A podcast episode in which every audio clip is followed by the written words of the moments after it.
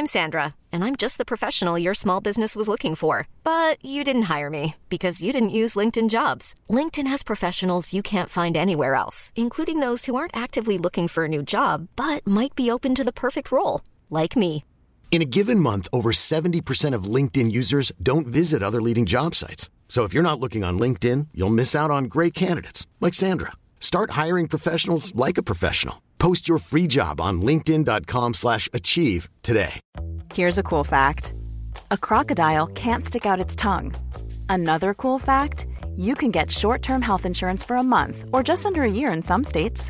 United Healthcare short-term insurance plans are designed for people who are between jobs, coming off their parents' plan, or turning a side hustle into a full-time gig. Underwritten by Golden Rule Insurance Company, they offer flexible, budget-friendly coverage with access to a nationwide network of doctors and hospitals. Get more cool facts about United Healthcare short-term plans at uh1.com. Many of us have those stubborn pounds that seem impossible to lose, no matter how good we eat or how hard we work out. My solution is PlushCare.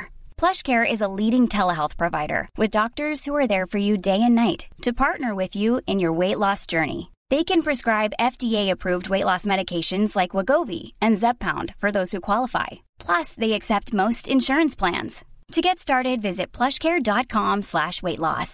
That's plushcare.com/weightloss.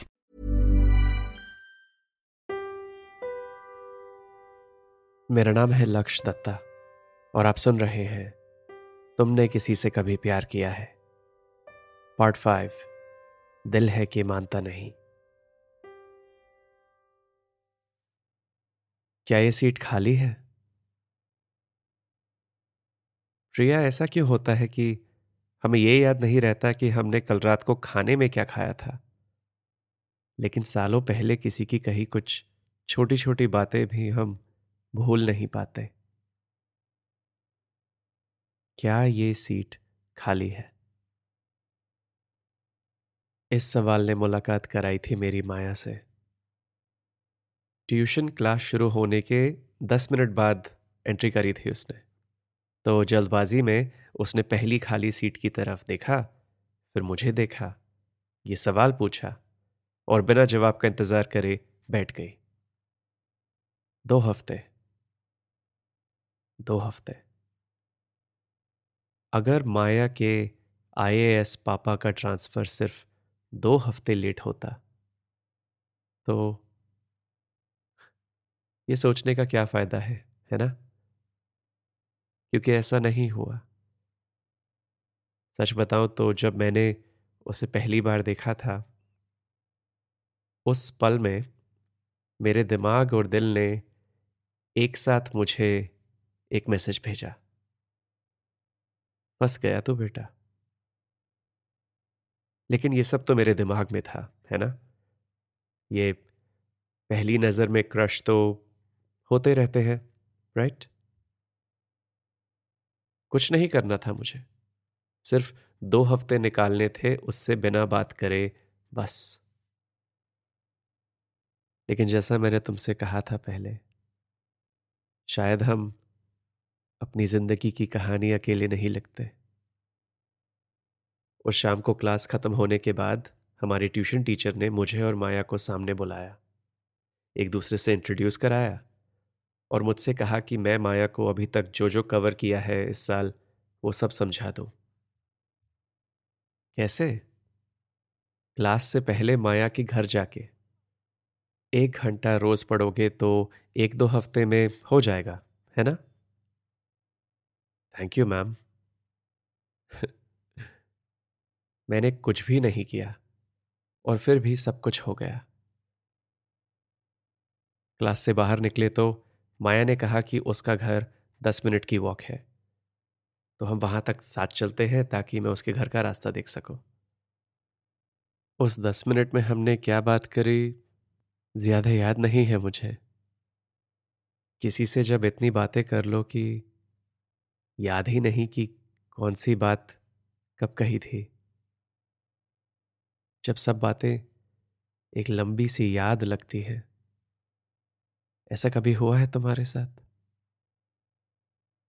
मेरे अगले 2 हफ्ते ऐसे कटे कि जैसे मैं 2 जिंदगी जी रहा हूं, एक स्कूल में जग्गी, किरण और राधा के साथ, और एक शाम को माया के साथ। दोनों जिंदगी में एक फर्क था लेकिन स्कूल में मैं कभी राधा के साथ अकेला नहीं होता था। हम जब भी साथ होते तो जग्गी और किरण भी वहीं होते, लेकिन शाम को जब मैं माया से मिलता तो सिर्फ हम दोनों होते। उसके पेरेंट्स शायद तब दोनों वर्किंग थे तो कभी मिला नहीं उनसे, तो घर पर साथ में सिर्फ उसकी दादी होती थी जो काफ़ी तेज़ वॉल्यूम में अपने रूम में भजन सुनती थी। तो उस 1 घंटे के लिए माया और मैं बिल्कुल अकेले रहते थे। हाँ, बातें तो ज़्यादा पढ़ाई की ही होती थी, लेकिन ऐसा ज़रूर लग रहा था कि हम दोनों को एक दूसरे की कंपनी अच्छी लगने लगी थी। जितना आसान माया के साथ रहना लगता था, उतना ही डर लगता था उन 2 हफ्तों के ख़त्म होने का। और ऐसा भी नहीं था कि माया से मिलने के बाद मुझे राधा कुछ कम अच्छी लगने लगी। सच तो यह है प्रिया कि मैं अपने आप को इस बारे में सोचने की इजाज़त ही नहीं दे रहा था। उस उम्र में सब कितना बड़ा लगता था ना, हर छोटी चीज़ को भी हम कितनी अहमियत देते थे। जिन बातों पर मैं आज एक सेकंड भी ज़ाया नहीं करता, उन्हीं बातों पर रातों रात जागा रहता था मैं। कभी राधा की आवाज़ की याद आती थी तो कभी माया की हंसी। ऐसे ही कटती थी मेरी रातें।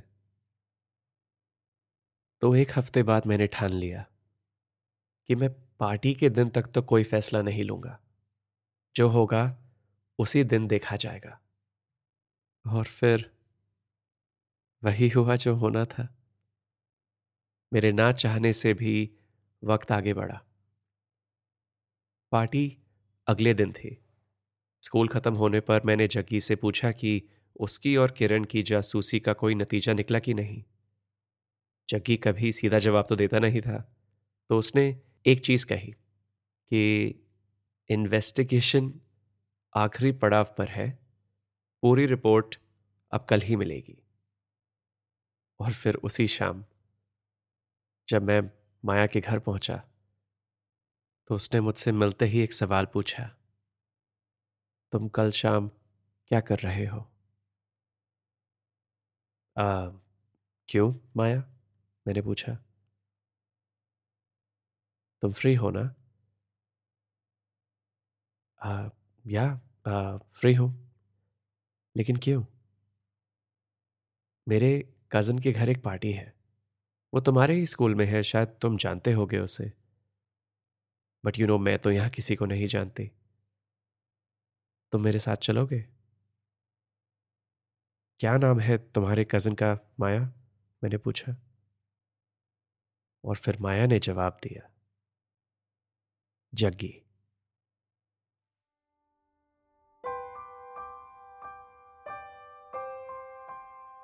मेरा नाम है लक्ष दत्ता और आप सुन रहे हैं लॉन्चोरा का पॉडकास्ट तुमने किसी से कभी प्यार किया है।